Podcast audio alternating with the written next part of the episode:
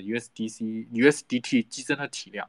所以大部分链上的 U S D T 后面都集中到了以太坊跟波场当中，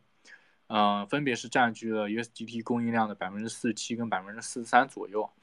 近年也是逐步上线其他一些比较头部的公链，像 Solana、Avalanche 跟 Near 当中，跟 Near， 然后后续也会就是布局到那个 Layer 二 的扩容网络 Polygon 上，这个应该是在计划发行的。嗯，从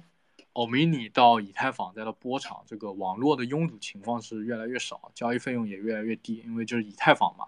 以太坊贵大家都知道的，然后堵大家也都知道，波场上这种情况就好很多，波场便宜嘛，然后也快一点，就是所以说越来越多的这个公链支持 U S D T， 然后它在这个生态当中的重要性是越来越高的，所以也满足了就是不同终端的这种细分需求啊。那随着就是在二零到二一这个牛市期间嘛，大量的对冲基金跟传统机构都是进入了加密市场，因为他们就是专业机构嘛，所以说现货啊、衍生品都会玩，所以这两方面的交易需求就是日益高涨的一个状态。呃，像 U S D T 的话，它作为业内的稳定币龙头，就是被各大交易所都广泛采用嘛，就推出以 U S D T 标下的各类稳定币对，然后其中活跃币对的数量是超过 二点四万对，大幅领先于那个其他稳定币交易对，所以就无论交易所啊、做市商啊还是用户啊，都是大量需要 U S D T 的，就市场是离不开它的现在。嗯，然后从流动性的分布来看的话，呃，像以太坊、波场还有大部分的 U S D T 都是集中在中心化交易所上面，像两条公链上的 top 一百 持币地址当中， C E X 的钱包数量分别为 十九、十六 个，然后持有 六十点四 和 一百零五、一百零一点五亿美元嘛，占比是高达 百分之十九 跟 百分之二十七 左右，主要还是在波场上，波场上最高，因为就是那个费用便宜速度快。呃，然后大量的代币对都是由 U S D T 定价的，所以说就是如果一旦脱锚的话，会对交易所业务造成这个巨大的打击啊。呃，然后我还去看了一下它的资金流向数据啊，嗯、呃，从那个 Tether 的财库流流，嗯、呃，流入到各类的做市商，然后 C E X 之类的这个 U S D T 是占据了总供应量的 百分之八十九 左右，所以说这个 U S D T 流动最密集的地方就是在 C E X， 所以说就。就是各大 C E X 都会全力去维护 U S D T 的锚定，来确保用户信心跟市场共识的这个稳定。就如果真的发生严重脱锚，预计做市商跟交易所会联嗯、呃、会联手救市，因为救市就是在救他们自己，去提高这个 U S D T 的借贷利息，然后增加这个空头的借出成本，同时来承接市场上卖盘。其实像 U S T， 像 U S T 崩盘，当时它也是一周才完全归零嘛，这个当中就有很多套利盘介入，但是光靠散户的力量肯定是不够的，肯定有机构当时是呃去进行 U S T 的做市的。像币安当时好像 U S T 的成交价在前几天都是维持在 零点七 以上嘛，然后很多人就去那种就是没没维持零点，就是很多人就去那种什么，在价格在 零点七 以下的交易所买入 U S T， 然后在币安上进行卖出嘛，就是低买高卖嘛。那当时币安肯定是为 U S T 提供了这个做市服务的，但是，哎 ，U S T 还是归零了嘛，它相当于它自己其实被割了，做市商其实是被割了。啊、呃，你看像 U S T 这种体量，都会有交易所去救市了。所以说 U S D T 真的崩起来，交易所救都不救，那不太可能的实际上，而且它也很难崩，老实讲。呃，另外的话就是由于这个 U S D T 在 DeFi 系统当中被大量采用啊，它这个丰富应用场景也是非常丰富的，就不只是作为交易媒介，还有支付手段，还可以通过质押来获得这个代币比例。就比如说仅在这个 Aave 上面就有 三点三亿美元等值的 U S D T 啊、呃，被三千六百多名用户质押，然后获得这个 二点四一 的 百分之二点四一 的 A P Y。 然后像其他的托管平台就是类似于 CeFi 的，一个叫 Midas Investment 的，还有叫 Swiss Burge 的，都是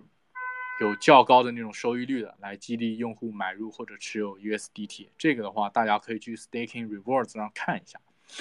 呃，这个的话就是 U S D T 的一一些相关情况。呃，所以说就是从这部分来看的话，嗯 ，U S D T 它这个锚定还是比较稳定了，所以我个人觉得它 不, 不太可能，就是说真的会出现脱毛回不去的那种情况。呃，实际上应该就是，并且就是 U S D T 跟这个市场市值的增长跟 B T C 价格走势也是有较强相关性的，但是，呃，我我我这部分我这部分还没有去看，没来得及看，所以说就先不给大家讲了。嗯，有兴趣的可以自己去看一下，就是 U S D T 的发行量。呃，供应量跟那个 B T C 的价格走势，还有就是跟那个市值市值，就是加密市场市值走势，大家都可以去自己去看一下，做一个比对啊，就应该是有比较强的正相关性的。呃，我的话我还没开始找这方面数据，所以说我就不给大家讲了。呃，其次的话就是讲一下 B U S 呃 U S D C 嘛，大家都觉得市场上 U S D C 这个风险是最低的，合规程度是最高的，但是我觉得这个是怎么说，这个是一个错误的共识。我只能说 U S D C 它这个营销做得非常好，把它自己打造成了这么一个形象啊、呃，实际上就是 Tether 的那个 C T O 老是在阴阳 U S D C， 因为 U S D C 它是个亏钱公司，它一直在亏钱，还没有赚过钱，就说它可能离破产只差一轮融资，那下一次下一次没人给它融资的话，U S D C 可能就破产了。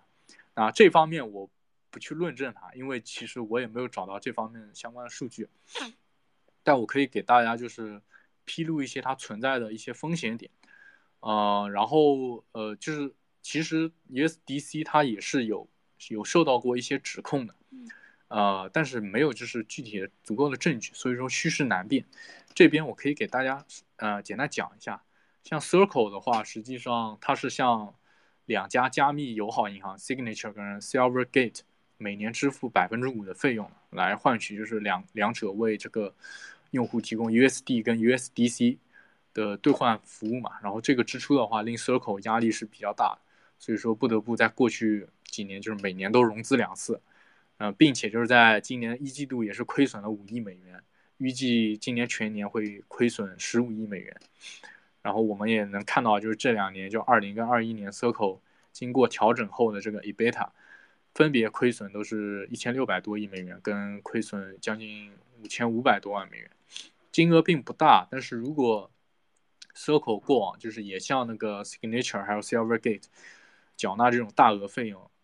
但就是没有因此产生大额亏损的话，就任务我觉得就是可能在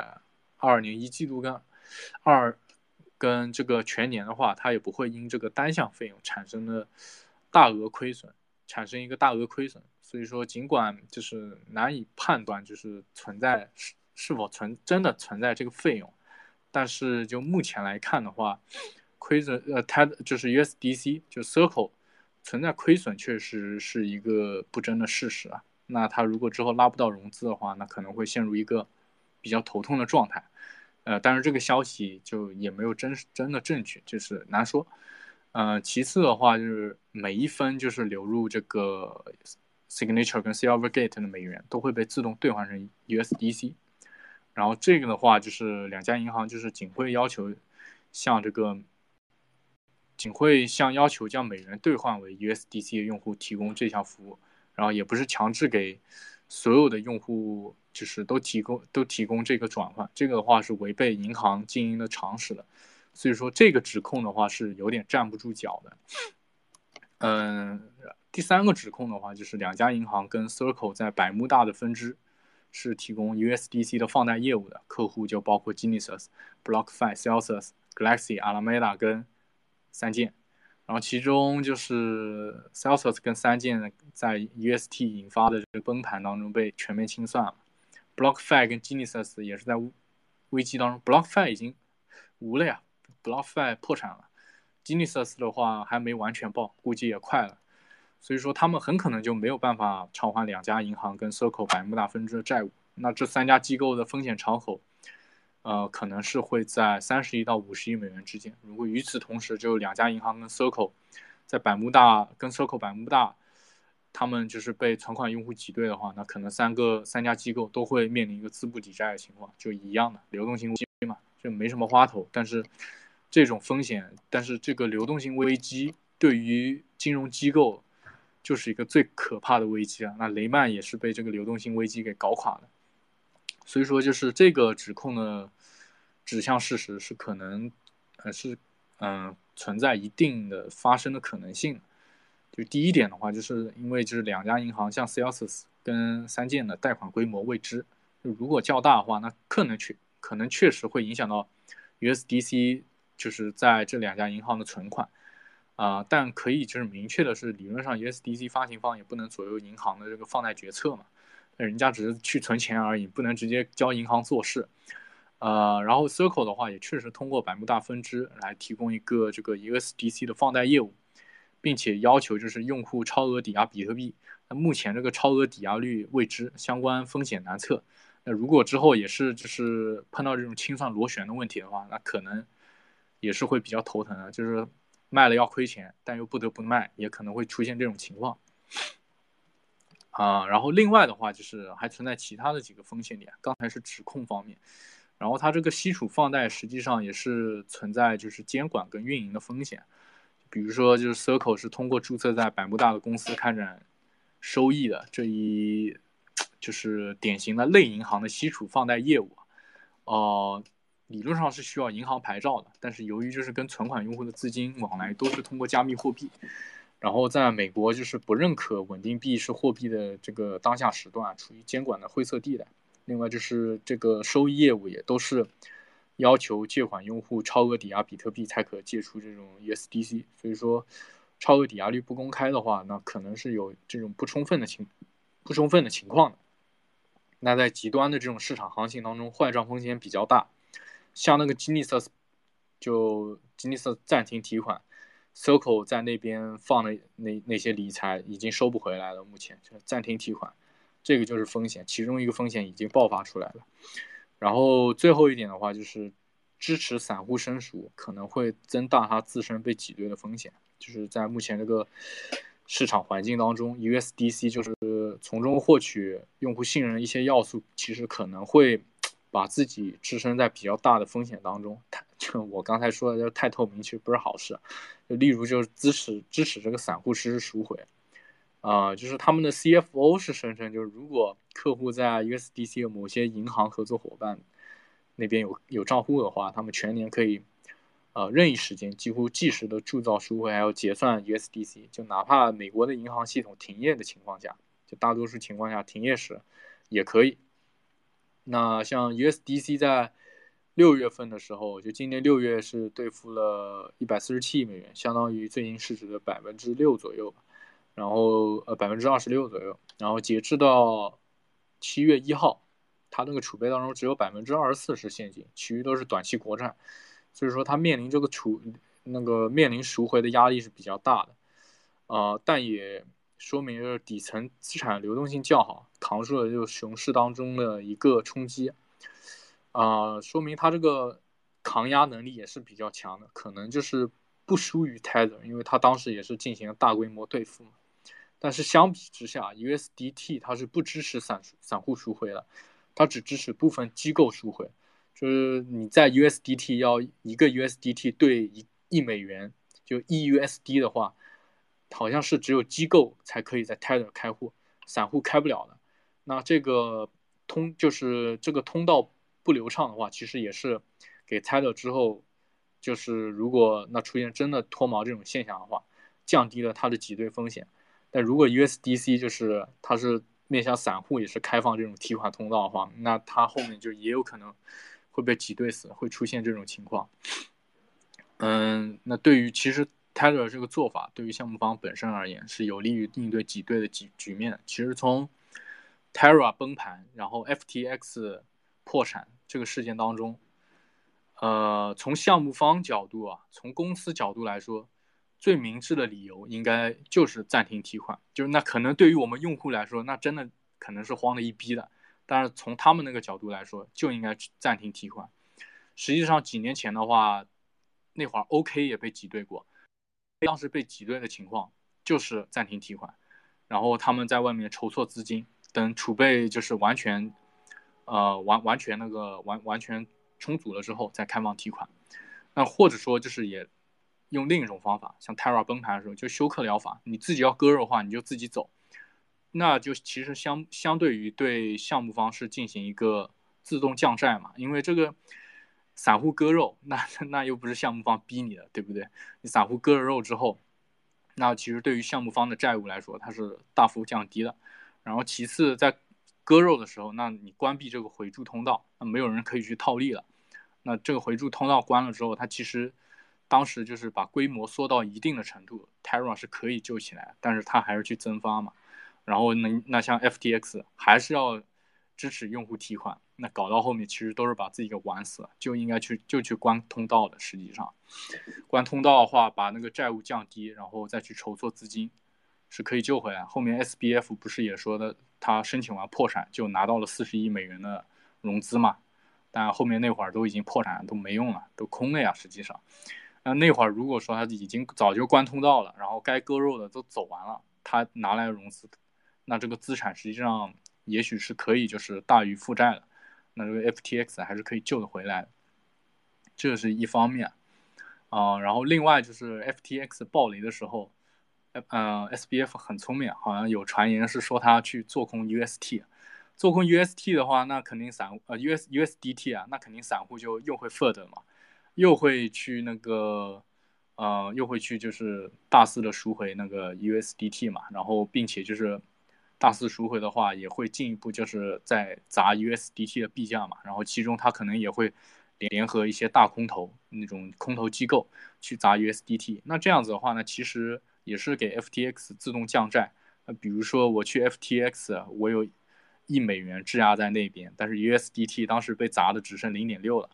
那我没办法，我只能割肉了。我那我零点我以 零点六 的价格逃出来，那我其实 零点四 就压在那儿。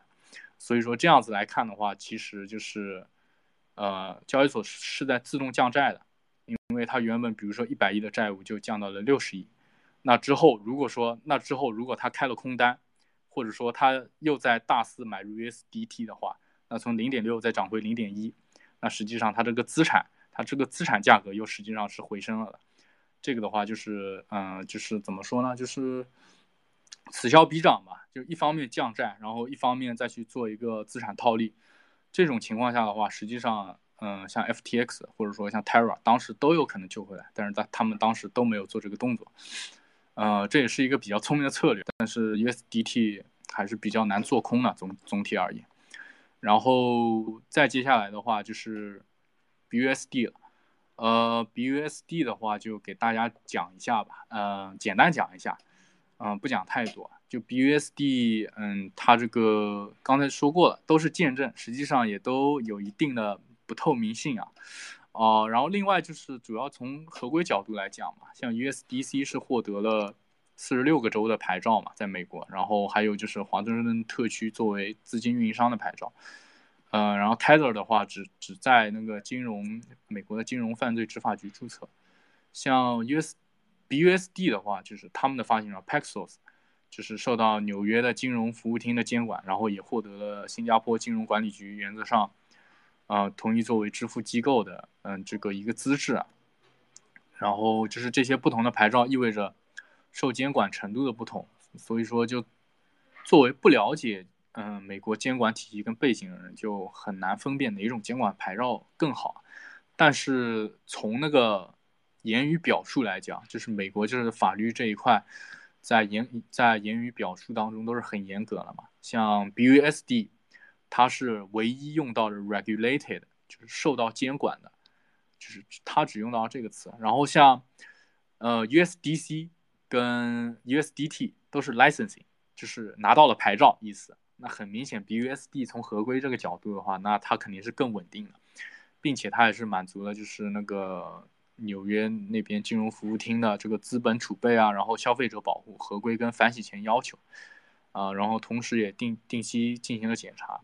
所以说综上的话，就是在之前我也说过，就是 B U S D 它这个储备状况是最好的，呃，足额，并且流动性最高，现金比例最高，现金好像有百分之九十以上，然后另外的话就是从监管合规的角度，它也是最高的。所以说，从这两方面看的话 ，B U S D 作为一个稳定币的资质也是非常好的。啊 ，B U S D 就不多展开，我就讲这些。嗯，呃，我我后面还要讲什么？香港 E T F、D C G 跟川普 N F T。不过时间也不早了，大家有什么问题吗？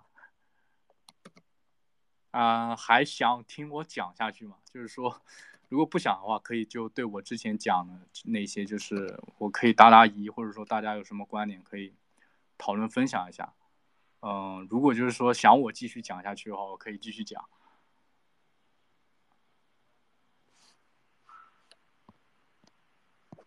也讲的特别好啊，听了一早上干货了。看一下，有有些小伙伴上来看有没有什么问题。就一下又吐了 U S D T。呃，我连接了一个小伙伴。哎，你好，你好，你好，感谢啊。嗯，感谢。嗯，你好，请请说。那个分享的太棒了，我都听，我靠，我都听了两个多小时，一点都听不进去，感觉。我。过奖啊，过奖啊！这个我有两个问题啊，第一个问题就是关于刚才 B U S D 的，嗯、就是说，嗯，嗯喂，听见？嗯、呃，能听见吗 ？Hello， 啊，可以了，可以了啊 ，OK， 就相当于您的意思就是说，呃 ，B U S D 本身它其实是被那个监管的，但是其他的 U S D T 和 U S D C 它只是说拿了牌照，然后。有问题的可能监管才会介入，没有问题的时候他们就自运营，是这意思吗？哦，可以这么理解，对对，可以这么理解，我觉得。嗯，嗯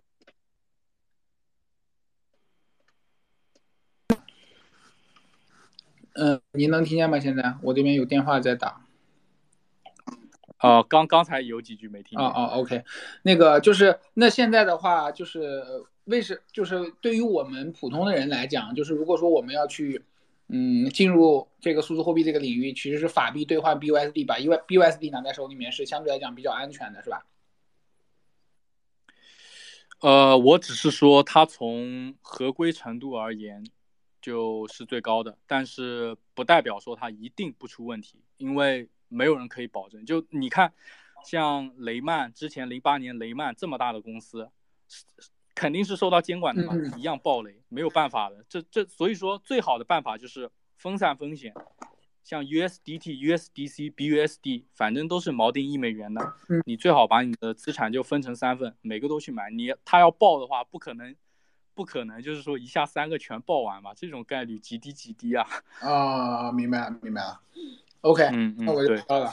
然后，那现在 B U S D 它在其他的交易所现在是没有办法用的，就是主要是在币安本身是可以用的，和和它自己的一个去中心化生态里面，是吧？对对对，因为币安的话，就刚才我说了嘛，它就是要扩大自己 B U S D 的这个应用场景。你像像那个，我看一下，我之前是找过资料的，嗯，我可以给大家看一下，就是目前。市场里面就是有多少币对是用 U S D T 的，然后有多少币对是用那个 U S D C 的，这个我应该之前找过、啊、嗯，稍等一下，我找一下这方面的数据啊。好的，好的，好的，这个不着急，一会儿您找到您拼到那个上面就行。然后还有一个问题就是关于刚才您就是您做的那个关于矿那块的总结，就是我通过您的那个表达，我能大概去理解，就是在国外其实在矿业上已经开始面临着一些清算的。呃，公司就是说，相当于有很多的矿场已经开始停机，然后去卖币，维持电价，维持自己的基本运营。然后有亏损的已经开始在那个债券市场和股权市场上去寻求融资、寻求帮助了。对对，呃，大概比例是多少呀？呃，这个的话我倒没有具体统计，但是目前看到的那些就是基本上都是算在这个行业内比较头部的公司了。你看这种头部公司现在都面临的这种危机的话，实际上是不太乐观的。从几月份开始的这种情况？呃，我印象中的话，好像是从 F T X 暴雷之后吧，差不多。其实也就最近一个来月，这种新闻特别多。就从十一月份开始，就是有很多这种大型的矿场集体的出现了这种资金链的断裂，是吧？对对，嗯、呃，最早的话，实际上应该其实就是宏观就是开始转向加息这一块，就出现，其实当时是有一小部分是出现这个问题的，但是最近几个月的话是尤其的多。是八月份吗？你说的一开始的那个时间点是八月份吗？呃，美联储有哪几次超预期加息啊？就是在那那几个月份嘛，就当时市场预期它加百分之五十的时候，它加呃它它加百五十 B P 的时候，它加了七十五，加七十五的那几个月份，其实就开始出现这种苗头了。OK OK， 因为我之前一直在拿这个，就是矿场有没有去进行清算停机，矿工有没有停机，这个就是这这个事嘛，作为一个底市场底部的一个信号，就是如果说这个事情发生了，我我向您咨询一下，是不是就就证明着底部其实已经非常接近了？我们不能说已经来了吧，就已经很接近了，因为我已经我已经几层了，我我上周又操了两层仓，对我现在已经有有四成在在里面了，我不知道这个抄底的时机有没有问题，这个是我想和那个老师请教的，对。啊、呃，这个其实不能给你们做投资建议啊，但是我只能给你们就是说一下历史上发生过什么事。就是从之前的呃几轮熊市来看的话，当你看见大批量的矿场开始破产，然后或者说就是开始卖矿机的话，那实际上是一个进入比较好的机会，不能说它是底啊，但是应该也是接近底了。嗯嗯嗯。嗯嗯OK OK OK， 行，那我问，我再问一个比较私人的问题，您您现在那个有有有建仓吗？也建了多少了？大概方便讲吗？具具体的我又不透露啊，我我在等，我其实我目前在等最后一跌吧，哦、就是呃这么说，因为其实美联储他们那边现在的口吻还是说就是。加息嘛，他们可能是要更高，但是加的更慢，就是他不会一下子这么激进的加百分之加七十五 B P 那样子，但是他可能分成五十加，比如说，比如说我原本两次给七十五，我总共是一百五十个点嘛，但是他可能会分成三次五十个 B P 来加，就如果他现在是分成，嗯、呃，做成这种状态了，等哪一天就是美联储说我们之后就是要降到二十五 B P。或者说我可能就是不加了，就是我要停止加息，这个时候我觉得是入场比较好的一个时机，因为实际上这个已经算利空落地了嘛，只要它还在加息，就是或多或少还是对市场有一定利空的嘛，只要它停停止加息，我别指望着它什么时候说降息，只要说它它开始说停止加息了，那其实就已经是一个不错时机了。那你从另一个维度来看，利利空落地实际上就是对一个未来的利好了嘛。嗯嗯嗯嗯嗯，明白明白明白。哎，你个人观点，个人观点。啊、呃，没有说的说的说的是非常有道理。就是您认为那个呃，就最后是会有一跌还是两跌啊？就是我一直认为，就是黄金坑可能会出现两个，就第二个坑出现的时候，应该就是一个正儿八经的那个牛市启动的信号就来了。嗯，这个的话，这这个这个这个我猜不了，就是到底会跌多少次，这个我猜不了。但是目前目前总体就是美股市场的话，都是在看多黄金，就是都会觉得后面就是玩比特币的这群人都会去买黄金去，就是买可能黄金会有一个反弹嘛，因为都要避险嘛，就是因为没有人知道到底会跌得多低，然后后面还会不会有大跌啊之类的。就是目前来说，就是传统市场可能更看好黄金。至于比特币的话，一跌还是两跌，这个就很难说了。因为你看，像 D C G 的话 ，D C G 它现在也是，呃，一个烂摊子在那边，你很难说。万万一后面再出来一个什么什么就是事件的话，那你到底一跌还是两跌都很难说。可能矿工是一跌，然后万一到后面就是 D C G 再来一次，那又是一跌。那万一到后面再来一个 D C G， 这谁也说不准，对吧？行 ，OK， 那我大致上清楚了。OK， 非常感谢那个、嗯嗯、呃 ，Muse Labs 啊，非常感谢。嗯，没事没事。哦，刚才那个 B 对的话，我呢，我看了 U S D T 现在是两万四千多个 B 对在市场里面，然后 U S D C 是两千八百个、嗯、，B U S D 是两千五百个，就 B U S D C 跟 B S D C 呃跟 B U S D 实际上是挺接近的。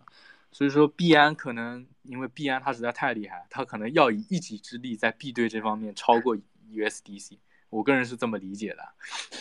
U S D C 有多少？两千八百个。呃 ，B U S D 现在已经有两千五百多个了。对对对。有这么多吗？呃，这个是数据统统计网站上看到的，就是我自己也没有一个个去数啊，不太现实数那么多。OK， 是、嗯嗯、呃，就是是是把那个呃 D E X 和 C E X 呃 C E X 全部都统计完的是吧？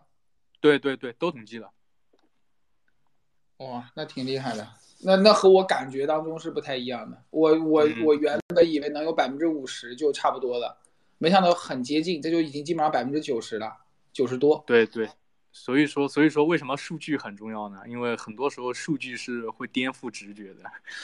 嗯嗯嗯，有道理有道理。OK， 谢谢，感谢感谢那个 News Labs， 好。嗯，好好，不用客气。嗯，还有别的朋友小伙伴有什么问题的吗？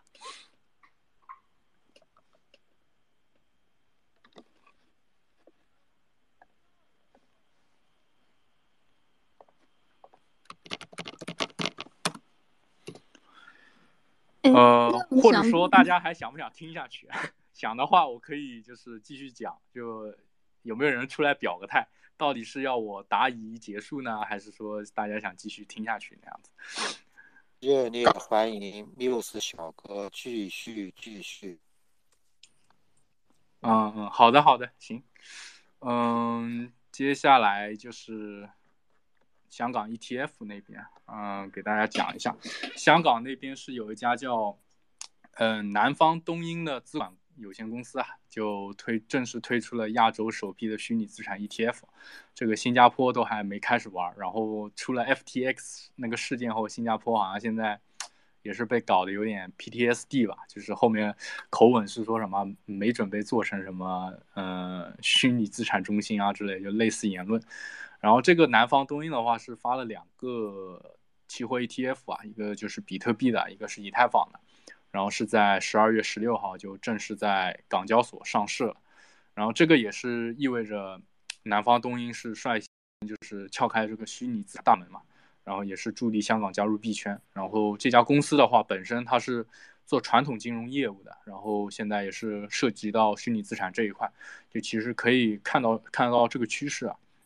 就目前这种老牌的金融机构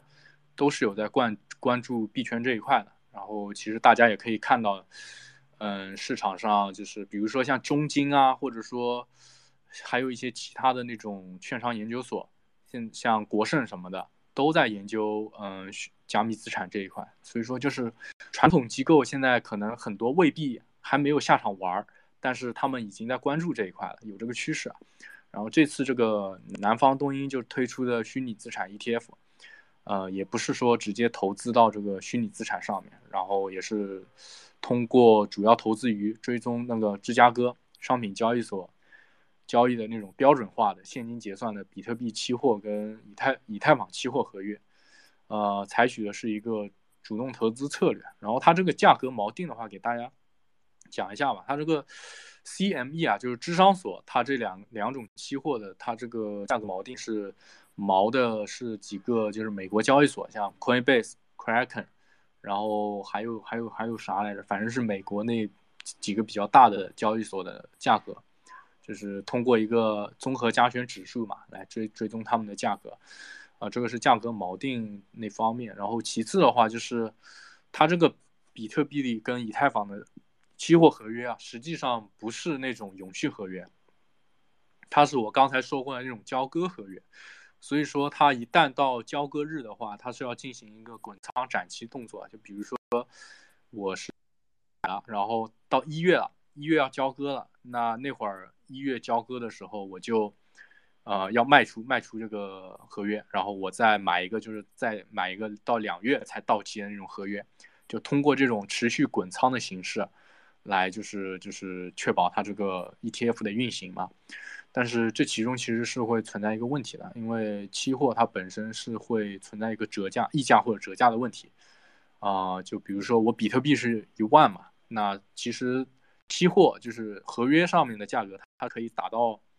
比如说一万零五百啊，或者说九千五百啊这样子都是有可能的，这个就是溢价折价。呃，所以说，但是叠加目前这个市场下行的这种状态的话，那，嗯、呃，这两个大币，嗯、呃，他们的期货合约折价的可能性是更大的，并且，就是在这种滚仓的过程当中啊，它是有摩擦成本的。我每次滚仓不仅有这个折价的成本，然后我可能还有就是买入卖出的这种摩擦成本，呃，这样子一叠加的话，那其实它这个 E T F 会有一个比较大的价格成本在里面。呃，然后这次发行的这个首批虚拟资产期货的 E T F 是由那个华盛证券独家线上认购的。呃，可能有一些朋友就是蠢蠢欲动啊，但是如果你是内地投资者的话，就别想了，进不去啊，基本上，就算能进，应该也是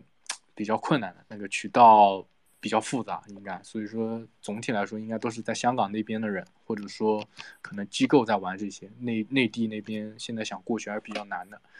呃，然后给大家简单讲一下 E T F 是什么东西啊？它就是一个，嗯、呃，交易型的。嗯、呃，开放式指数证券投资基金，然后就也简称交易所、交易基金嘛。就根据那个上交所的解释，这个 E T F 就是一种跟踪标的指数变化，并且在这个证券交易所上市交易的基金。呃，投资者就也可以像买卖股票那么简单去买卖这种标的指数的 E T F， 可以获得就是与该指数基本相同的一个回报率嘛。呃，同时 E T F 作为一种特殊的开放式基金，就也既有就是封闭式基金这种可以当日实时交易的优点，也具备了开放式基金可以自由申购赎回。简而言之，就是比较方便灵活，然后门槛低，好操作，风险受限。呃 ，E T F 就是根据这个投资标的的资产类型或者运作模式，也会也会分为就是股票 E T F、债券 E T F 啊、商品 E T F， 然后这还有货币基金。各种各样的，然后也有很多子类型，然后像这个虚拟资产 E T F 就是以某种特定的虚拟货币作为投资标的的特殊 E T F 嘛，呃，然后也算是一种就是传统跟新潮比较 fusion 的一个东西啊，呃，传统的地方就在于它本质上还是个基金，然后新潮的地方就是在于它那个标的是换成了比特币、以太坊嘛这种虚拟货币。啊、呃，就是关于这个经营比特币的相关规定的话，就香港证监会在一七年其实已经对外就是已经说明了，嗯、呃，就是他们有一个通函、啊，香港证监会有认定了三个点，然后就是第一点就是比特币期货是有期货合约的这种特征在的，然后这个期货合约在证券跟期货条例里面是被界定为包括期货市场的规则，然后还有惯例订立的一个合约，或者说等于或者期权。然后第二点的话，就是即便比特币期货的相关资产不受到这个证券及期货条例的规管，但如果是就证券及期货条例的目的而言的话，比特币期货仍然可以被视为期货合约。嗯，第三点的话，就是经营这个比特币期货交易服务啊，就包括传达或者传递比特币期货交易指令的人或者机构是可以是需要持有二号牌照的，就是期货合约交易。另外就是推广投资这个比特币期货的基金是需要一号牌的，就是证券交易这一块，然后管理基金是需要九号牌，就提供资产管理服务。嗯，然后就比特币期货提供意见的话是需需要五号牌照的，就是呃为给期货合约提供意见这样一个牌照。这个的话就是一个呃持牌方面的一些要求。嗯、呃，然后另外就是值得注意的是，这个通函实际上在一七年就发出了，是与就是世界上第一个比特币期货同年啊，那个时候就是好像是 BitMEX 刚开发出这个比特币合约期货。然后证监会真正发牌，然后同意这个南方东英资管公司在香港实际经营这个虚拟货币 E T F 是在今年这这个月嘛，就可以说其实香港那边金融监管机构还是有比较长远的战略眼光的，但是实操当中还是比较谨慎的，然后就是在最前沿的地方做着相对比较保守的事情嘛。嗯。另外的话，就是给大家讲一下这个南方东英公司的一些背景资料跟持牌状态嘛。嗯、呃，大家也可以了解一下，就是在香港是怎么可以合规经营的这个经营，就是虚拟期货 E T F。啊、呃，南方东英的话是在，呃，就是国内一个老牌基金公司，在零八年就设立了香港子公司，具体哪一家没查到啊？就也是由国内内地基金，呃，在海外设立一个资管公司嘛，所以说它这个。资产背景，呃，资产是比较雄厚的，然后背景也很扎实，然后经营状况也比较良好，呃，然后南方东英是在前些年就已经提前布局这个持牌的这些事项了，目前是已经获得了港监会，嗯、呃，批准持有就是一号、四号跟九号牌。一号就是那个一号一号好像就是那个交易那方面的牌照，四号是提供意见的牌照，九号就是资管牌照。然后，嗯，南方东英的话，其实就是之前就对那个虚拟资产是比较有兴趣的。在今年二月份元宇宙概念火热的时候，就推出过一个元宇宙概念的 E T F， 投资的资产标的都是进军元宇宙领领域的就各大互联网巨头母公司的股票啊。嗯，其次的话就是。是一个持牌问题，就是根据港监会发出这个通函，就是在香港经营这个虚拟资产 E T F 是需要持有二号牌的。嗯，南方东英它没有二二号牌，但为什么却能就是抢先落地发行？这个就是这个关键就是在于，它推出的这个虚拟资产 E T F 并不是直接投资于虚拟资产的期货合约，而是就是刚才说的投资在那个 C M E 发行的这两个期货上。然后从投资架构来看的话，那它南方东英发行的这个比特币以太坊 E T F 就是一个三层金融产品嘛。其实最底层的就是以太坊的期货，然后第二层的话就是芝商所上线的比特币以太坊期货，然后它再去套比特呃芝商所的话，那它其实就是一个第三层嘛。所以说就是一个三道贩子。呃，目前就是虚拟期货 E T F 也不属于通函当中认定的虚拟货币期货合约，它本质上还是个基金产品嘛，因为它本质是个 E T F， 只要是 E T F 它就是个基金。然后南方东英它这个业务上实际上是属于就是推广投资于比特币期货基金跟这两方，所以说就是它在持有一号跟九号牌的基础上面是可以被那个港监会允许展业的。呃，但是如果想要直接就是投资于虚拟资产期货合约的话，最好还是拿一下二号牌，这是更稳妥的一种方式。嗯、呃，不过拿牌的成本还是挺高的，像一号牌的话，这么一个证券交易牌照，我之前听说好像是要多少上上亿啊，还是三千万来着，港币还是人民币不太清楚，反正挺贵的。拿这么一个牌不好拿。呃，并且就是那边的话，牌照收紧其实是挺厉害的，因为很多传统机构也在申请这种牌照嘛，所以说就比较卷。很多公司会通过那种，呃，并购有牌照的那些公司来间接的持有这些牌照，那这样子就可以进行展业了。但这两种途径目前目前都是比较难弄的。嗯、呃，然后这个投资这个虚拟资产 E T F 入场门槛是在七百八十港元左右，就是人民币七百块吧。然后跟之前就是香港港监会就要求投资虚拟资产金融产品的专业投资者标准，就是个人八百万港币，然后机构四千万港币，是完全量级的。呃，但这个是否代表就是开放的投资者准入门槛呢？其实也不是。呃，就是因为出于这个金融稳定考量嘛，就是涉及到虚拟资产金融产品专业投资者门槛在短时间内可能会慢慢降低，但是也不可能直接放开。这个概率是比较低的，啊，所以说至于就是南方东英发的这俩 E T F 啊，嗯，实际上就是它不是一个直接投资于虚拟资产的基金，呃，因此也不用受到这个专业投资者规规则的约束。就如果在未来出现直接投资在那个虚拟资产期货合约的，呃，这么一个产品的话，那投资者还是需要达到这个专业门槛才可以的。嗯，然后最后的话，其实就是大家关心啊，那大陆投资者能不能买这个虚拟资产 E T F 啊？那结论就是不行，因为南方东英它在这个公告当中明确了，就是说，呃，虚拟资产有关产品，呃，虚拟资产的有关产品，就是并无于中国内地直接或间接向中国内地之法人或自然人发售出售，或为其利益而发售出售。然后中国内地的法人或者自然人，就是在事先没有获得中国内地所有必要的政府批准的情况下，是不得间接、直接或间接购买南方东英的虚拟资产的有关产品的。所以就目前来看的话，就大陆投资者还是嗯、呃、没办法进入的。然后在香港发售这个金融产品，也仅对于就是在港居民开放。呃，大陆人人想要买的话，那可能只能出境购买，就比如说去香港那边办个身份啊那样子，嗯、呃，还是比较麻烦的。嗯。其实就是从香港发行 E T F 这方面来看，就是他们这个动作还是蛮快，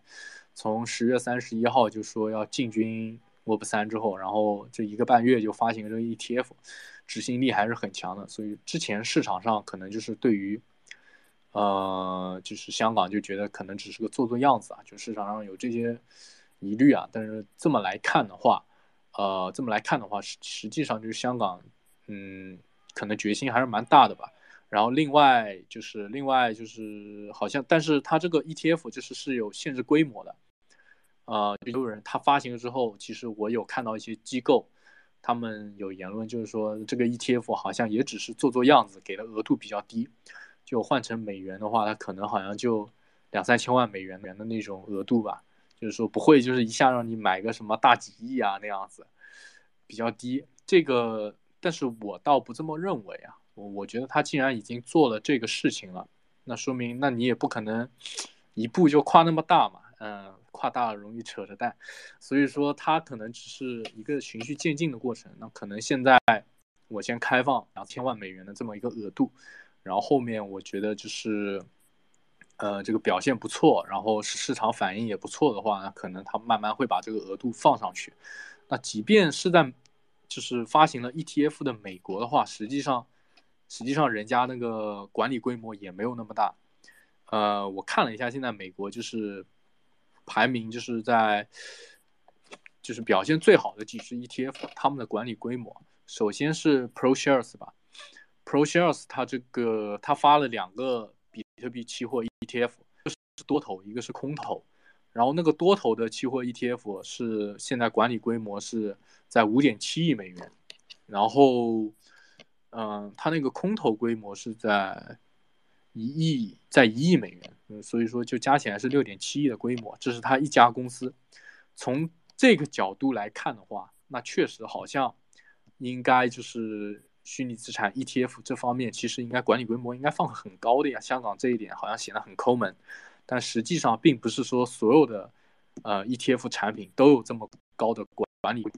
ProShares 它是有它的先发优势的，因为它是美国那边第一个发行呃比特币期货 E T F 的公司。另外的话，它的产品也很多样性嘛，它不仅有多头还有空头，所以基于这两个优势的话，呃，它其实所以说它的管理规模是很大的。但再去看看像别的发了 E T F 的那些公司啊，像一家叫 Vanquish 的 Vanquish 实际上它的管理规模就两千万美元，然后像那个 Van Yerk， 就刚才我提 Van Yerk， 它也两亿美美元的规模，嗯、呃，然后最近还最近还新发了一只，最近还新发了一只我之前没见过见过的。呃，叫 AdvisorShares 的，他们的管理规模现在才 二十三点五万美元，所以说总体来看的话，其实除了 ProShares， ProShares 它算是一个离散值吧，就是它很特殊，它是确实很牛逼，但是它不能作为一个市场的整体情况来看，就就不代表大家都这么牛逼，只有它这么一个这么牛逼。市场上的整体状况其实其他都是维持在这种呃两千万美元。一个管理规模，像那个最近新发那个 AdvisorShares 二十多万的就不提了，就没没啥好说的。就这两个都是那种太极端的，太太极端的一个呃参参参照系了，所以说就应该拿掉的。整体来看的话，那更正常的情况应该是一个 E T F 管理规模是在两千万美元左右，这是一个比较正常的规模。所以说，我觉得他们香港那边，香港那边应该是有考虑到这一点，所以说。当然，这是我个人观点啊，可能他们也没有想到这一点，就不一定不一定难说。我觉得他们是想到了这一点，所以说把这个规模可能就控制在两千到三千万美元，因为美国那边的体量就是这样子的，就普普遍来说，普遍来说市场上的管理规模就是这样子。然后，然后另外的话就是，嗯嗯，然后另外的话就是，其实这个管理规模也是在下降嘛，像那个 ProShares ProShares。早早期在那个管理规模高峰的时候，它两只 E T F 加起来是有十亿美元的，现在也只有六点七亿，其实已经跌的挺厉害了，已经跌了百分之三。然后，并且他们这个，呃，这不是他一家的问题啊，像 Vanquish 跟 Van Yerk 其实也基本上管理规模都跌了百分之三十，这是一个常态。呃，另外的话就是美国那边的比特币期货 E T F 实际上。呃，它的收益表现也是比较差的，基本上都是亏得很厉害。呃，我之前看的话也都是亏损在十几到三十左右，我印象不太深了，但是总体都是在亏钱的，大家不要想赚钱。嗯，那回到这个香港的 E T F 来看的话，其实也最近也有披露，就是它目前的一个状态，就是数据方面的，就是现在加密市场处于一个低迷状态嘛。嗯，但是在这个南方东英它旗下的加密货币期货 E T F 上市前，还是募到了七千三百万美元的资金，然后其中这个南方呃东英的比特币期货 E T F 募集金额是嗯五百将近五千四百万美元，然后港交所的话就是七百八十港元每手交易价格上市了这个 C S O P 啊，就是南方东英资管公司，然后上市当日的时候就是已经募集了九百万美元，呃。之前就是，但是你募集了这么多钱，呃，到底会放多少进去，这个难说啊。然后根据港交所的数据是显示啊，就是上市的这个加密货币 E T F 首日成交额是突破一千万美元，嗯、呃，然后两只新交易平台交易这个基金平台 E T F 基金，就是是以七点八一一七点八一港元跟七点八零五港元收盘的，就是刚开始其实都还好。开市的时候，相较开市的价格分别上涨了百分之零点五一跟百分之零点四五，然后成交额都分别是在七百二十九万美元跟三百八十七万美元，成交数量都是在九十三点七二万笔跟四十九点八六万笔。就哎，所以说嘛，所以说虽然说它目目前是募了很多，但是从成交额还有交易数量来看，真的体量也就那样。呃，另外这两就是从昨天的数据来看。它这个两只 E T F 目前都是已经跌破了发行价了，然后以太坊是 七点二八 七点二八， 然后是跌幅达到了 百分之六点七三， 比特币期货 E T F 是跌到了 七点四八， 跌幅是在 百分之四 左右。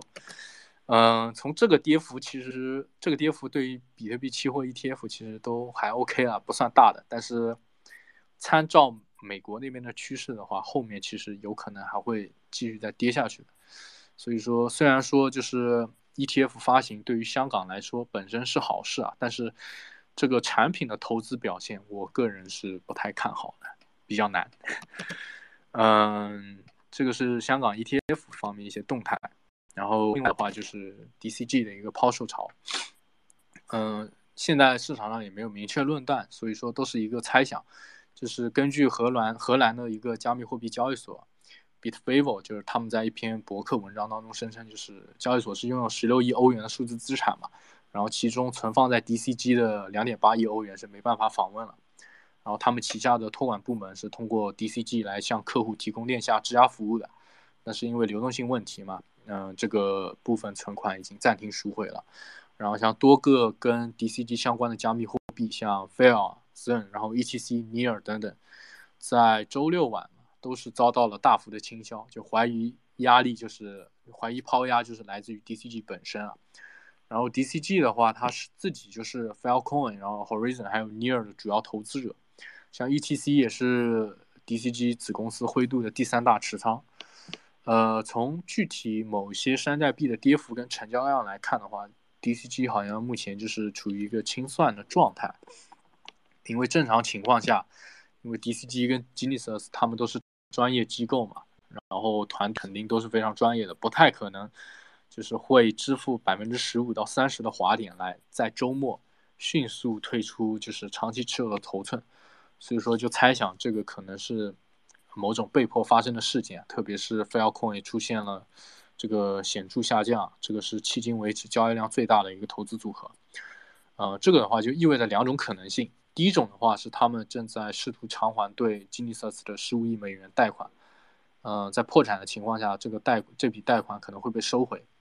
第二个可能性就是他们正在进入美国的地质破产程序。如果要做到这一点的话，他们那他们就必须用尽所有的资产嘛，就是要耗干自己的流动性，所以说他才开始大幅抛售。呃，根据统计的话，从去年一季度开始 ，D C G 就花费了 十三点五零五 亿美元。就购入了将近五千五百万份的 G B T C， 平均报平均单价是在二十三点八美元，但根据目前的这个市场价格，就是七点九二美元估算的话 ，D C G 是亏了八点七一亿美元，亏损率到达 百分之六十六。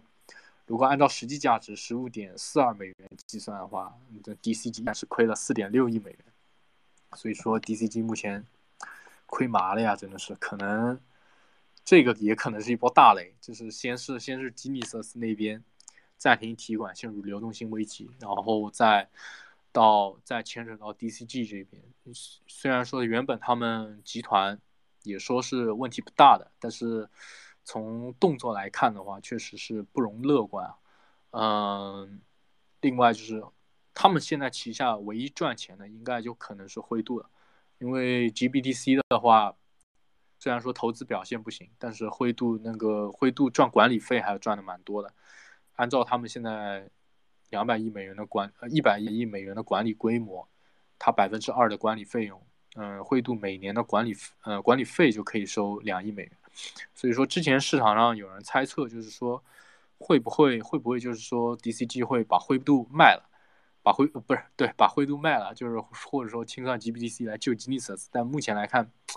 不太可能出现，因为就是像那个 Genesis Genesis 爆雷，让他自己爆就爆了，灰度在赚钱的，没有必要就是拿着这么一个赚钱公司去救一个要破产的公司。然后现在就是并且 D C G 也是陷入危机了，呃 D C G 陷入危机的话呢，不太清楚就是灰度之后会怎么样，他面临他作为一个子公司会不会也有这种面临清算的风险，这个这个可能涉及到法律方面，这个我不太了解啊，就是有有了解的朋友可以上来分享一下。就如果说就是可以作为做成隔离的话，那如果是我我情愿母公司 D C G 破产了，我也要保住就是灰度这个子公司的业务，就是现金流啊，不要白不要。嗯，这个的话起码就是这个就是 D C G 抛售潮的一个猜想吧。然后其次就是周末，嗯、呃，美国的前总统特朗普在那个社交媒体上宣布推出了一个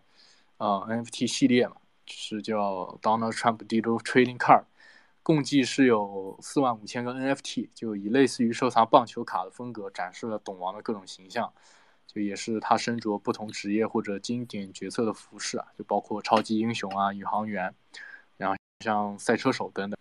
呃，官网是显示这个数量有限啊，单单张售价是九十九美元左右。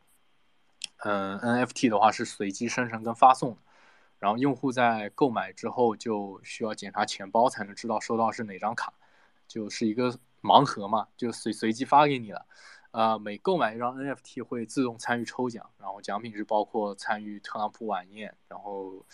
跟特朗普一起打高尔夫，然后或者跟他会面啊，还有问候活动等机会。嗯，这个系列的 N F T 是可以支持信用卡、法币或者说 E T H 购买支付，但需要 K Y C 和邮箱。呃 ，N F T 的稀有度也不同，就一到十不等，有一些是独一无二的，有一些被限定在二五七或者十份。但每张 N F T 最多不超过二十张相同的副本。目前这个系列 N F T 是没有禁止二次交易的，就允许用户跟持有者在任何二级市场上就进行交易或者出售。然后在每在每一次的二次销售当中，创作者是可以获得这个销售价格 百分之十 的版税收入的。这个这个应该就是特朗普委托的一个团队自己自己画自己发的，所以说这个是版税收入应该就是到团队手里去、啊。呃，另外就是项目方还提供了就是面见特朗普的这个 V I P 的氪金通道，就是一次性花费约四千四百五十五美元购买四十五个 N F T， 就可以保证获得一张与特朗普一起在南佛罗里达州参加晚宴的门票，然后相应的还有四十五个抽奖机会。根据 Doom 上的数据显示，就是共有二百五十五个人至少铸造了四十五枚 N F T， 然后这个所有的 N F T 是在十八个小时内，大约十八个小时内就被一扫而光了，然后铸造地址数是达到是快一万三千个，总销售额是大概一千七百二十万美元，然后这个系列的持有者是增加到将近一千六百呃一万六千人一万六千人。现在地板价应该是在 零点二八二九 吧，就大约一百四十四美元左右。然后 OpenSea 的数据是显示交易总额是高达一千零七十四万美元，然后交易笔数是在六万五千多笔。嗯，另外就是 Nansen 也是显示了就是截止到上周六上午十时， OpenSea 平台内有一个地址已经是获利了一万两千多枚的 Matic， 就约合一万美元嘛。然后另一个地址是净卖出了六百一十二枚。